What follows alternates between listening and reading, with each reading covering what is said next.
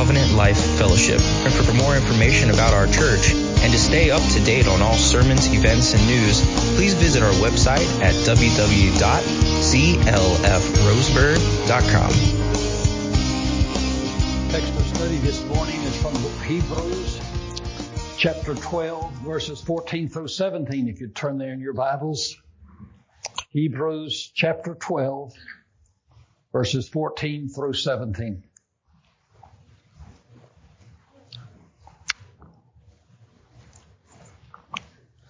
And this is the Word of God. We need to honor it and hear it and receive it and take it into our hearts and into our lives and obey it. So if we read the scriptures, please stand with me as we honor God's Word. Hebrews chapter 12, beginning with verse 14.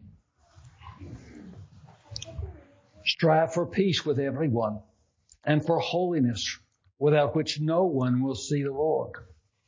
See to it that no, no one fails to obtain the grace of God, that no root of bitterness springs up and causes trouble, and by this many become defiled, that no one is sexually immoral or unholy like Esau, who sold his birthright for a single meal.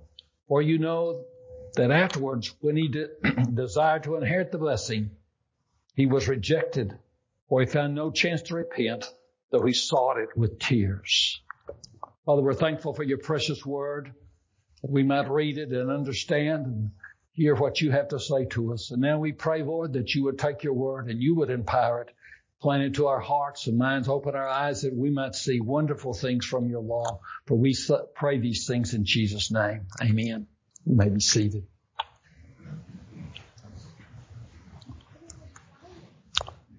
Over a year ago that Bill Hurd was teaching at a men's breakfast and he made mention of a verse that was his aim of life. And I jotted that down and um, the verse has become an important one to me. It's 2 Corinthians 5 9. That's before you from the ESV translation, but I'd like to quote it from the New King James. That's where I do my scripture memory. And it goes like this. Therefore, we make it our aim, whether present or absent, to be well pleasing to Him. This should be the aim of every single Christian, to be well pleasing to our Lord. And one would think to be well pleasing to Him, you need to do His will. And His will is given to us in His Holy Scriptures, in His commandments. They, the commandments of God reveal God's will for us. So to please the Lord, to be well pleasing in His sight, we as His people need to obey His commandments. Now I want to say just a few things about commandments before we look at several. First of all, every commandment in the Bible is not for you. Exodus 14, 16 says, lift up your rod and stretch out your hand over the sea. Well, that's not for you. That's a commandment given to Moses and Moses alone, for one occasion alone. And so, uh, it's truly a command, but not for us that we would obey. Also, you'd find in the Bible, in the Old Testament scriptures, some laws that were given to Israel as they sought to live as a nation under God as a theocracy. And those commandments are not for us. There's a ceremonial law, which is very important and uh, worthy of our study and points to Christ and teaches us all kinds of things. But uh, those have been fulfilled and they're not for us. That's why, although there are very clear commandments to offer animal sacrifices, we don't because those commandments are not for us. What we're talking about is what is called the moral law. Those commandments that tell you and I how God would have us live. We find them throughout the scriptures. So that is our, our focus. And I would make it very clear if I could that we're not saved by keeping commandments. It's not, our salvation is not based on what we do, but based upon what Christ has done. We obey commandments not to be saved, but because we are saved.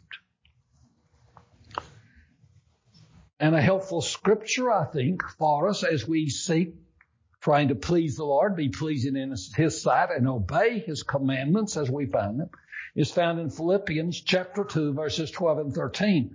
And I'd like to start about the middle of verse 12. You'd find as you read all of it, it's not taken out of context, I don't think. But the emphasis we'd like to make is where the verse says, work out your own salvation with fear and trembling. For it is God who works in you both to will and to work for his good pleasure. So God works in and we work out. God works in our hearts and in our lives to cause us to will to do his commandments, gives us a desire to do it, and gives us the power to do it. And without God working in our hearts, we are all um, in a place of impossibility as far as keeping commandments apart from God's help. But the commandments are given to us. And although we are totally dependent upon God for help and strength and power and will, yet the commandments are given to us and we are responsible for keeping them. We are the ones who are to obey. And so we use our strength and our energies and the means that God has given, like studying the scripture and prayer and being with God's people and, and do all of these things that we might be able to do what God has commanded us to do.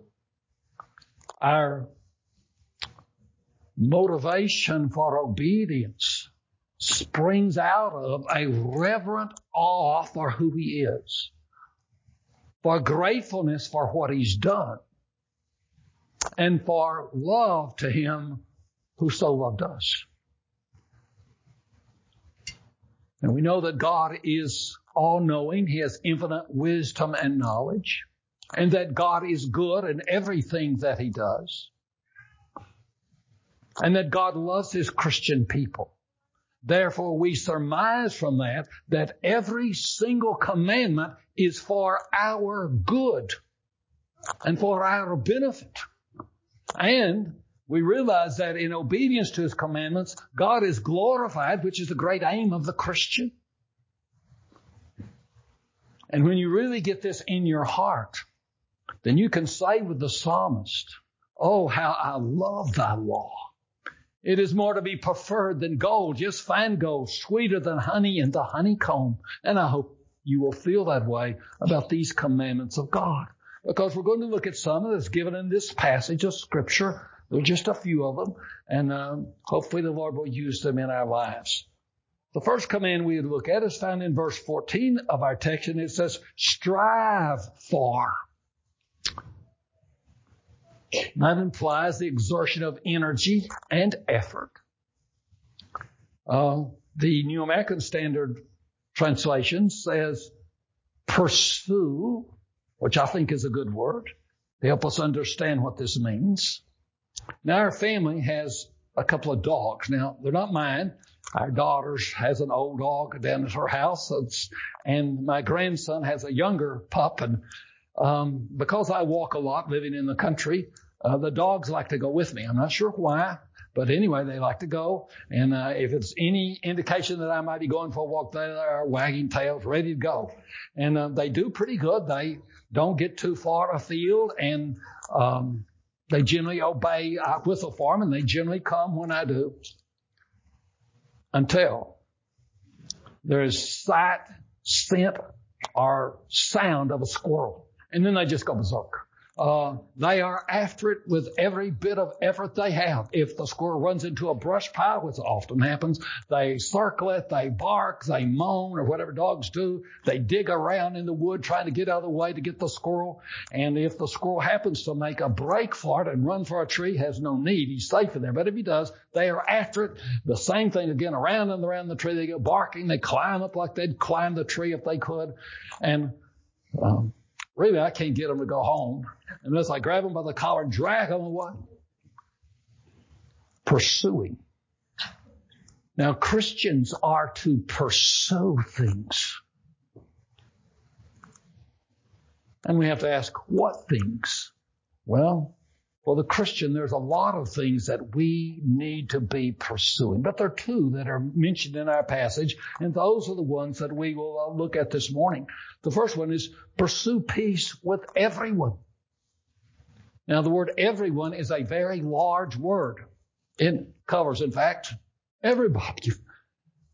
Your family, your neighbor, the people you work with, people you go to church with. I mean, your enemies, everybody. So we are to pursue, like those dogs, pursue peace with everybody. Now, a verse that might give some clarity to us in this is Romans 8, Romans 12, 18. If possible, as far as depends on you, live peaceably with all. For you see, there are some people that will, and will not allow you to live at peace with them.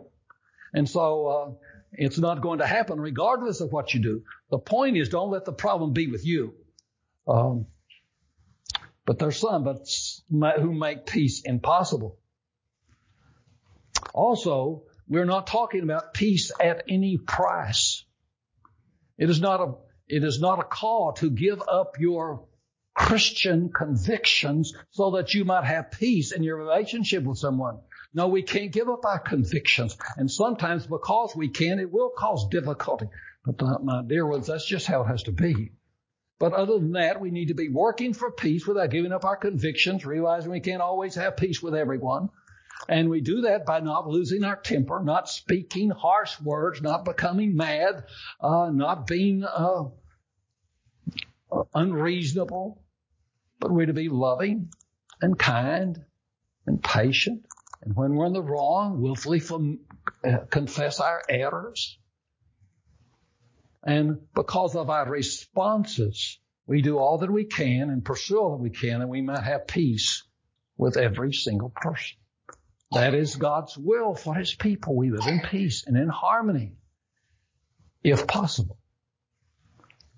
The second thing we are to pursue is holiness.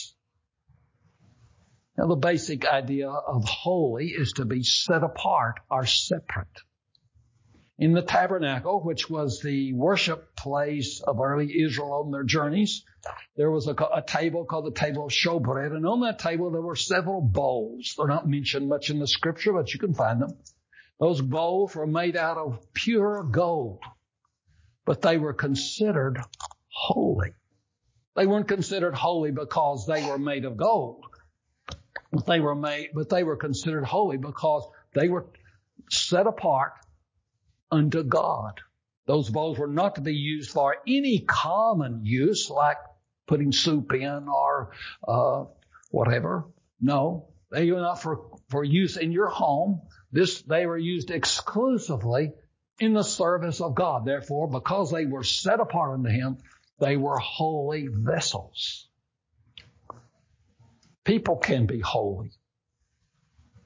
And that's what we're really concerned about in this passage. Set apart from the world, set apart unto God. Now for the Christian, there are two kinds of holiness. There's what's called positional holiness. When a person comes to God through the Lord Jesus Christ and puts their trust in Him, that person, and this is a wonderful truth, that person is brought in union with the Lord Jesus Christ. And being in union with Him, all of our sins, which are many, are placed upon the Lord Jesus Christ, and He makes payment for every single one of them. Isn't that glorious? And then not only that, but His wonderful righteousness is taken and placed upon us due, due to that union with Christ, so that we stand in Christ with every single sin forgiven and standing in the righteousness uh, of the Lord Jesus Christ. Therefore, but we stand before God as forgiven and just and right in His sight, as holy, set apart from all others, and set apart unto God for His own special use, holy people. Now, this verse is not talking about positional holiness, obviously, because we are told to pursue holiness. And you don't have to pursue your, your positional holiness because you have at the moment you're saved. And if you're a Christian, you already have the position as holy to God. That's why sometimes in the scriptures, Christian people are called saints. The word means holy ones because of the position. So we're not speaking of that. We're speaking of the second type of holiness, which is called practical holiness. That is living out in your everyday life what you are in position. Your position is you're set apart from sin and set apart unto God. That's your position. Now our practical holiness is that we live it out in the way we talk, the way we think, the way we act, uh, the attitudes that we have. We live a, a life set apart unto God. Christ likeness is the word. And we're talking about the holy Christ and to be like him. Now, when one becomes a Christian, he doesn't, uh, his ways do not automatically become uh, holy ways. Not at all. Far from it. So what it, and this is God's way of doing this. So what happens is that we have a changed life bit by bit, little by little. God works in our hearts by the Holy Spirit, gives us the will to want to please Him and to obey His commands, gives us power to live as we should, to overcome vices and to add Christian virtues in our life so that bit by bit we are growing, learning, developing, becoming day by day more and more a holy people. We're being, the theological term is sanctified, which literally means being made holy. And so we as Christians then are to pursue this holiness.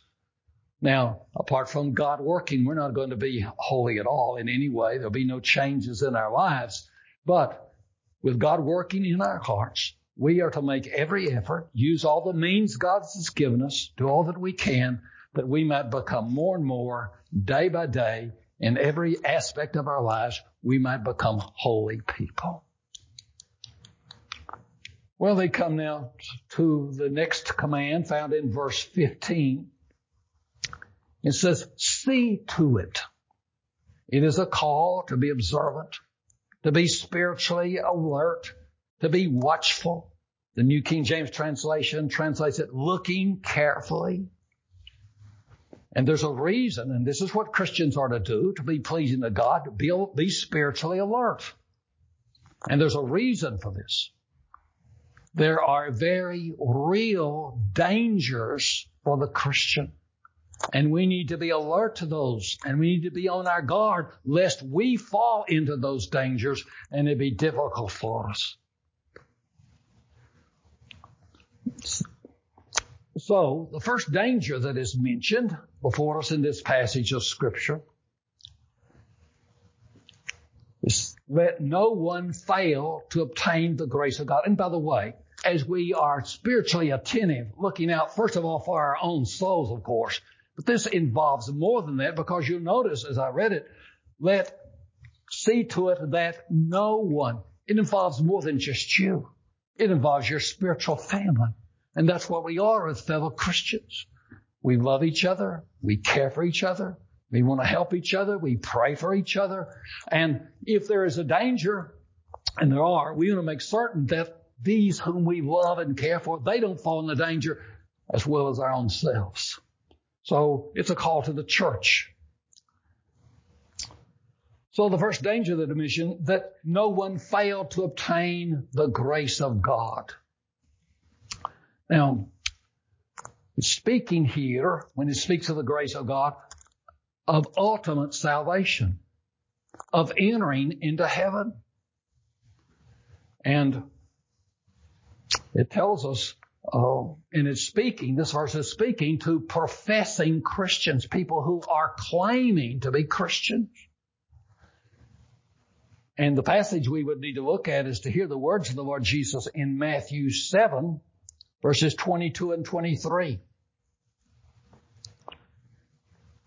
Matthew 7, verses 22 and 23. On that day, many and by that day, it's talking about the end of time when st- one stands before God to give an account for themselves. On that day, many will say to me, Lord, Lord, did we not prophesy in your name and cast out demons in your name and do many mighty works in your name?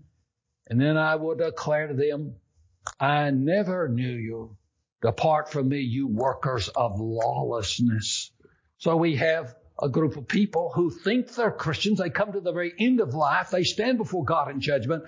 And at that point, they're still calling him Lord. They feel, he, and then they list a number of spiritual activities of which they were involved in, the resume is very good. In fact, I, I couldn't keep pace with them. They prophesied in his name. They cast out demons. They did many mighty works. And there's no denying that they did. No, there's no one saying you didn't do that. There's no denying at all. But yet you hear the words of our Lord. I never knew you. I never knew you. So the truth is, is that a person can claim to be a Christian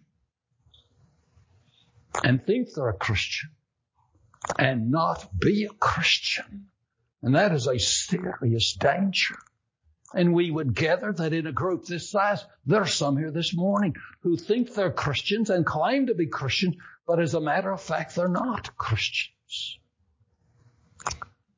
What it, and the Bible, I think, is clear enough in this. What it takes to be a Christian is, first of all, God's grace and the work of the Lord Jesus Christ.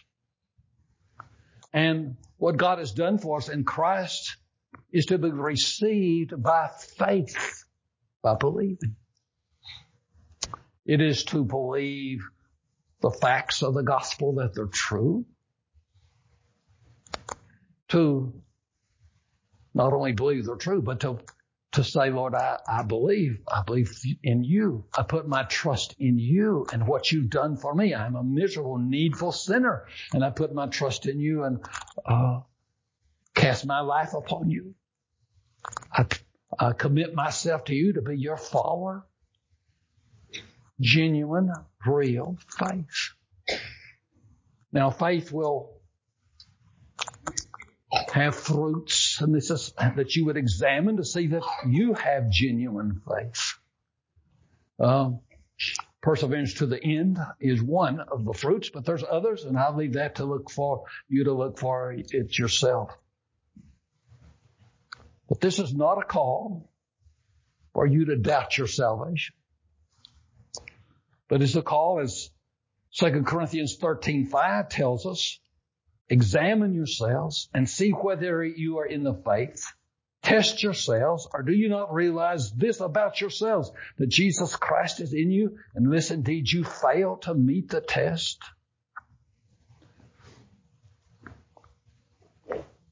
So we would realize it's more than just believing facts. It is putting, uh, it is putting our trust and our faith in the Lord Jesus.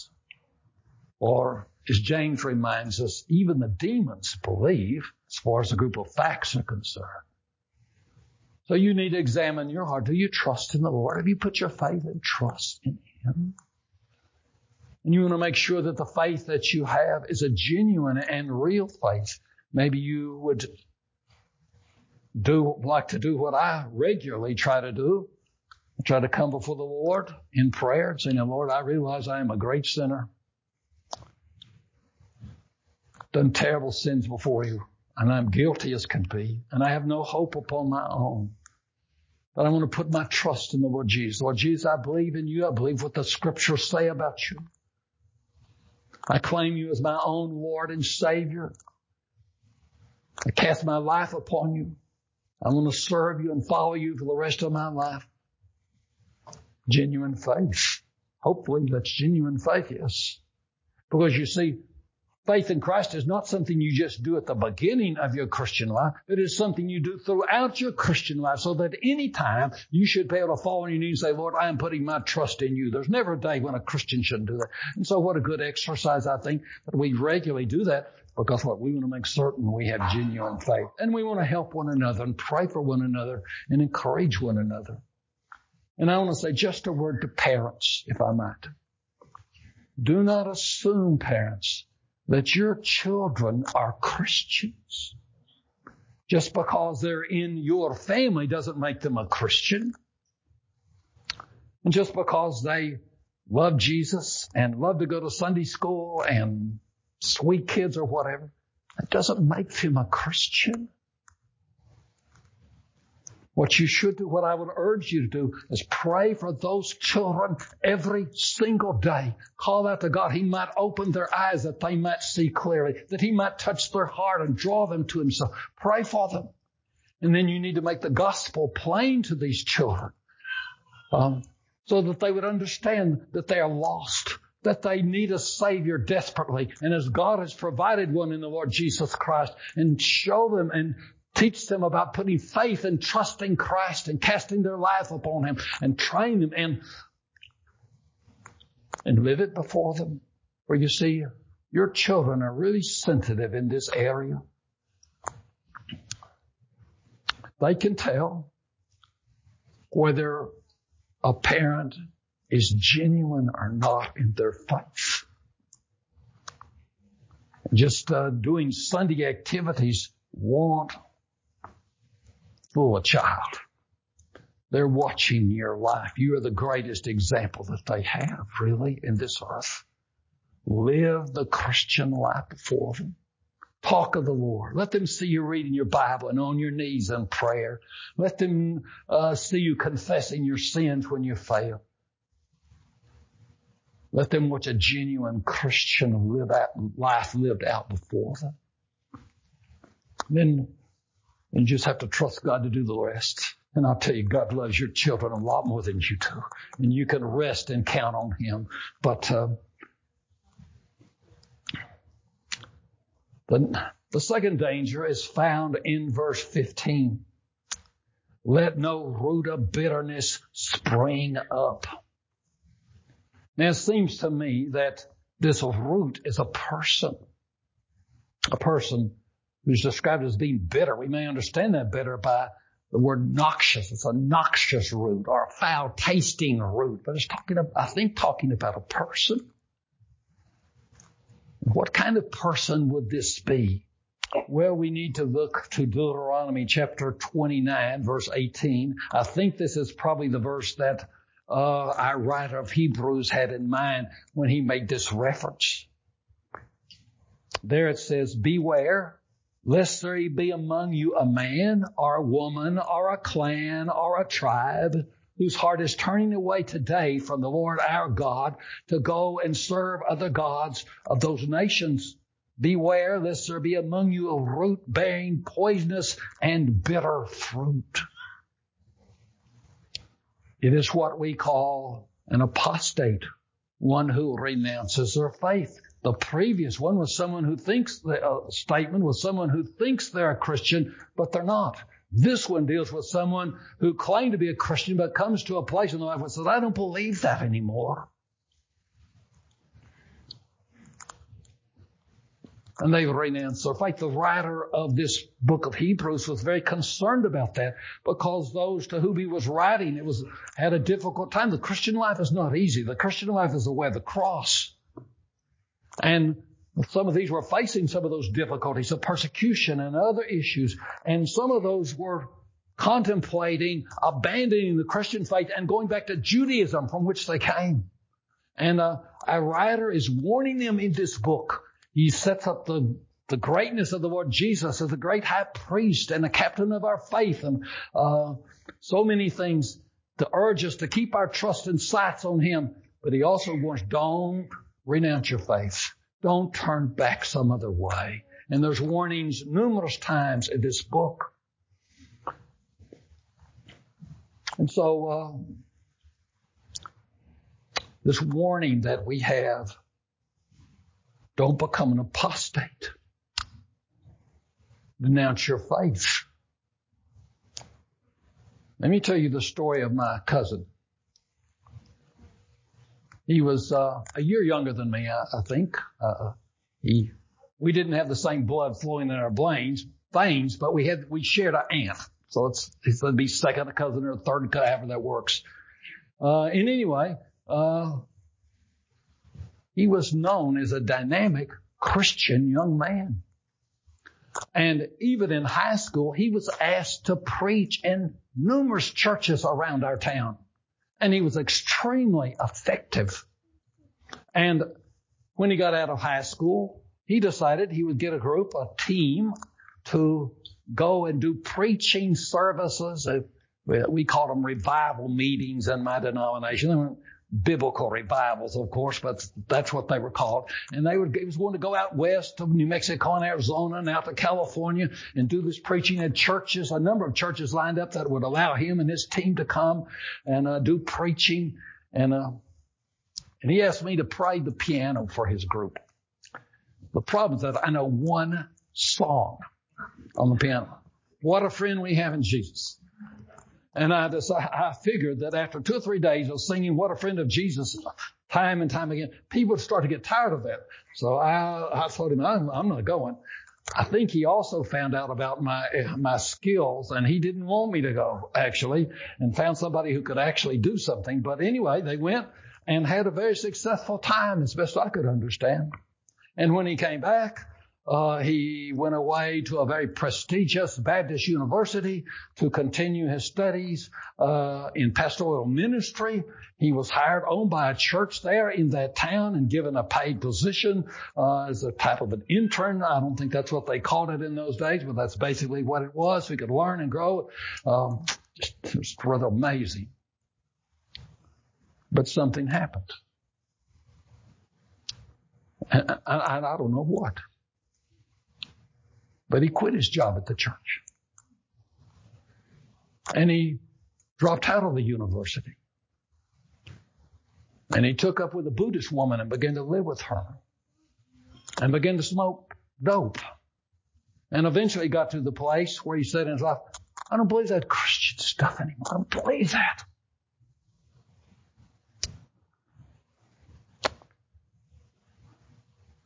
It's been almost 60 years ago, and I'm still sad every time I think about it. And a little frightened. And our natural response to all this is, I would never do that. But dear ones, that's exactly what he would have said in his younger days.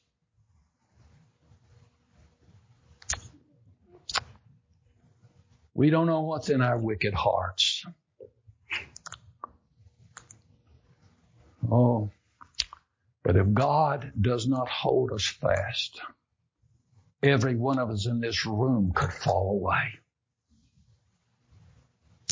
So we pray, Lord, hold me. Hold me, Lord. Don't let, don't let me, don't let me fall away. Don't let me fall away. And we as a church family, we just hold on to each other. We hold on to each other I won't let you fall if I can help it in any way. I won't let you fall. By God's grace and help.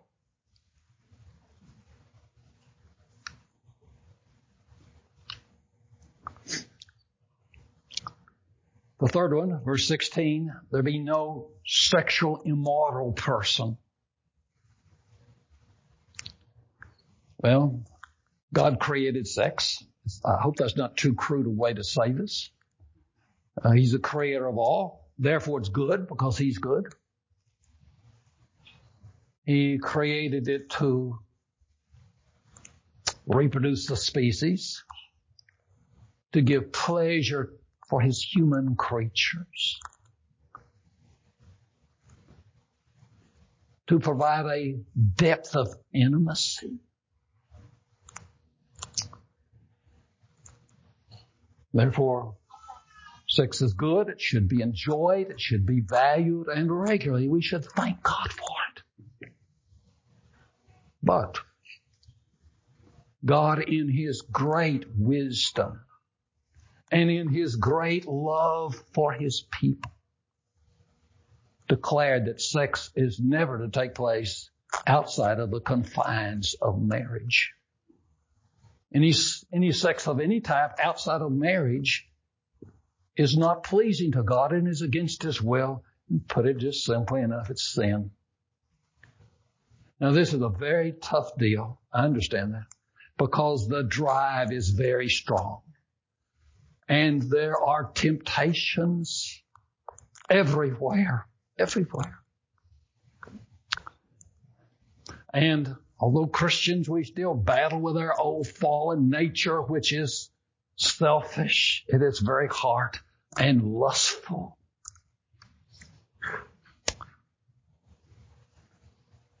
And apart from the Lord's help, Every one of us in here could fall into sexual sin. We really could. And we probably, maybe I'm just speaking for myself, don't realize how many times God saved us from ruin by delivering us out of some situation we didn't even realize it was that bad.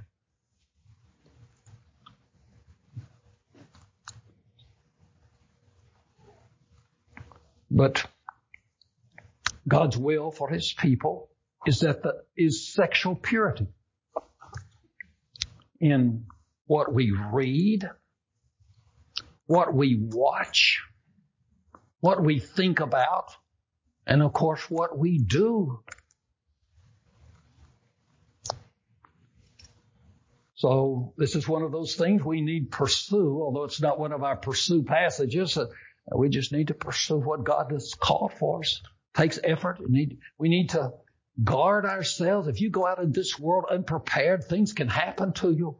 You can get in situations uh, you don't before you know it. So this is why you need to be spiritually alert and prepared and guard yourself and be uh, on the watch. Maybe you need a a verse that you memorize that when temptation comes, you can call it out and it will be a help to you. Maybe you need a, an accountability partner, someone who will speak truth to you, won't be ashamed, or you won't think that think worse of you because you tell them of your struggles. That's how we should do, shouldn't Christian friends can't tell everybody, but have a good friend. Uh, maybe you should set some guidelines for your life. I've always admired Billy Graham, how uh, he and his team determined that they were going to watch each other and set guidelines. Like he would never be alone with a woman that's not his wife. That's one. But you set some guidelines to help you. I mean, if you're not purposeful in this area in the age in which we live, it can be trouble for you.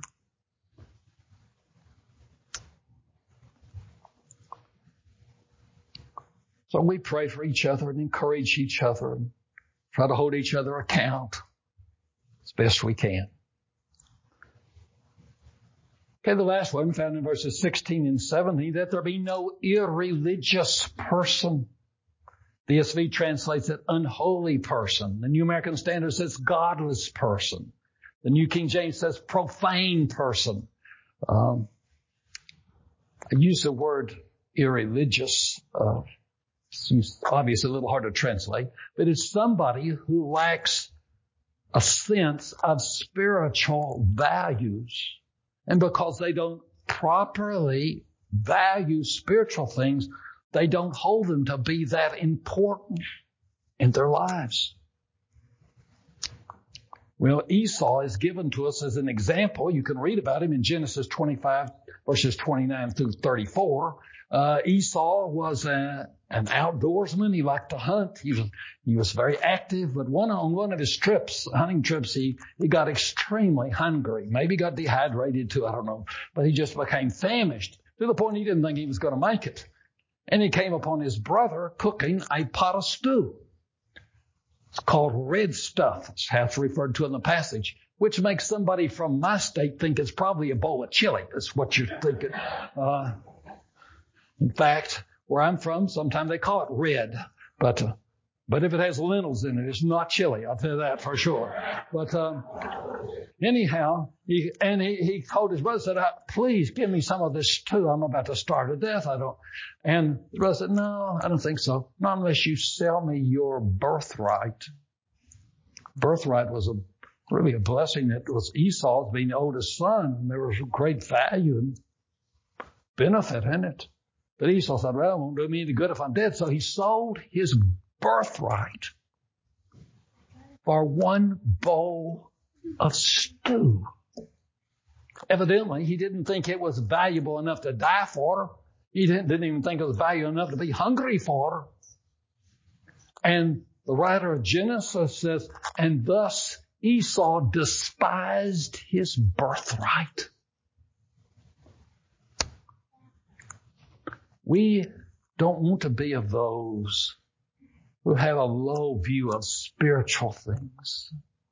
It's quite a danger for us living in a material world like we do, that we would set more value on our job or on our hobby or on uh, our house or on our possessions or whatever it, whatever it might be. And we devalue spiritual truths. It can happen to any of us. And we begin to despise the things of God in the sense when we don't give them proper value that they should have.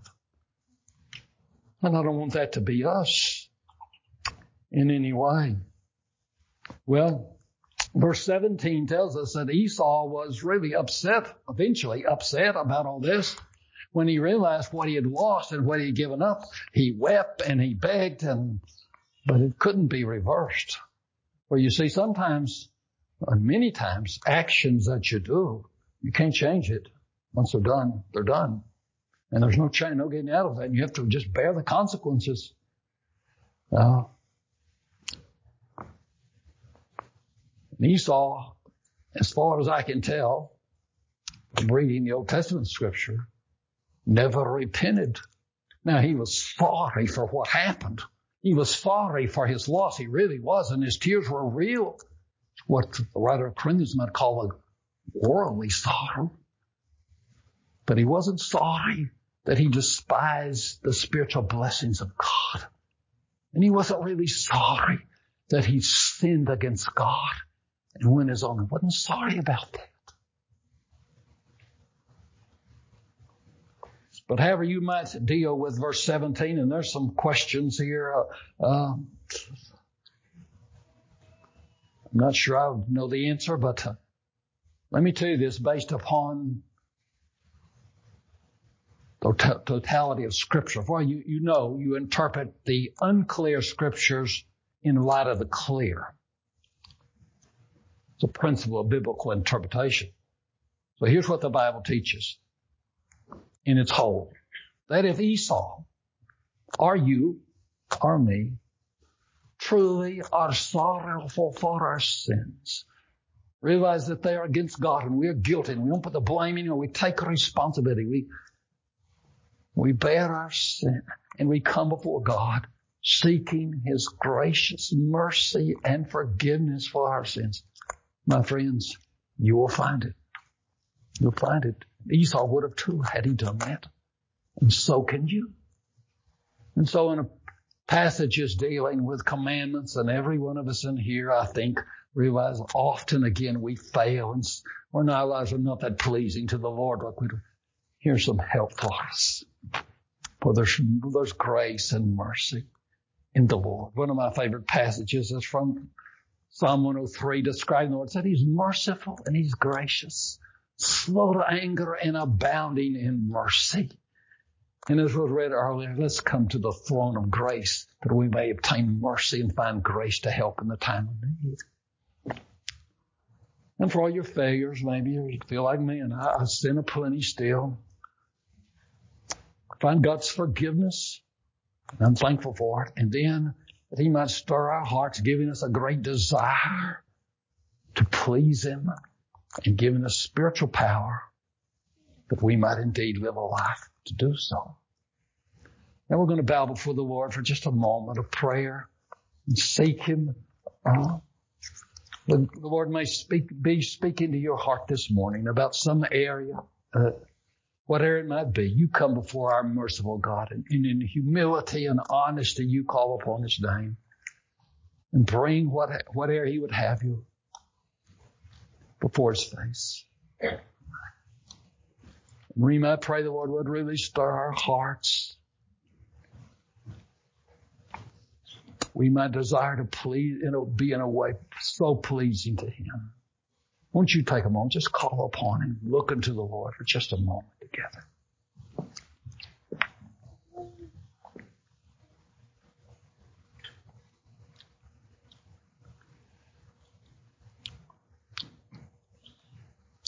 Now, Lord God, we come. I just confessed with my dear brothers and sisters, I'm a great sinner in need, but there is a great, great Savior, and I'm thankful just come and cast our lives upon you. We want to trust you and believe in you and seek to serve you. Live a life that would please and honor you. Lord, forgive us our sins. Please give us strength and help and courage uh, to follow you. Help us love our one another, help one another, and look unto you, our dear God, we pray, for we ask it in Jesus' name. Amen. This sermon has been proudly given in response to cherishing the gospel of Jesus Christ. Be sure to check out our YouTube channel and subscribe to watch all our sermons online. For more information about Covenant Life Fellowship, visit us on the web at www.clfroseburg.com.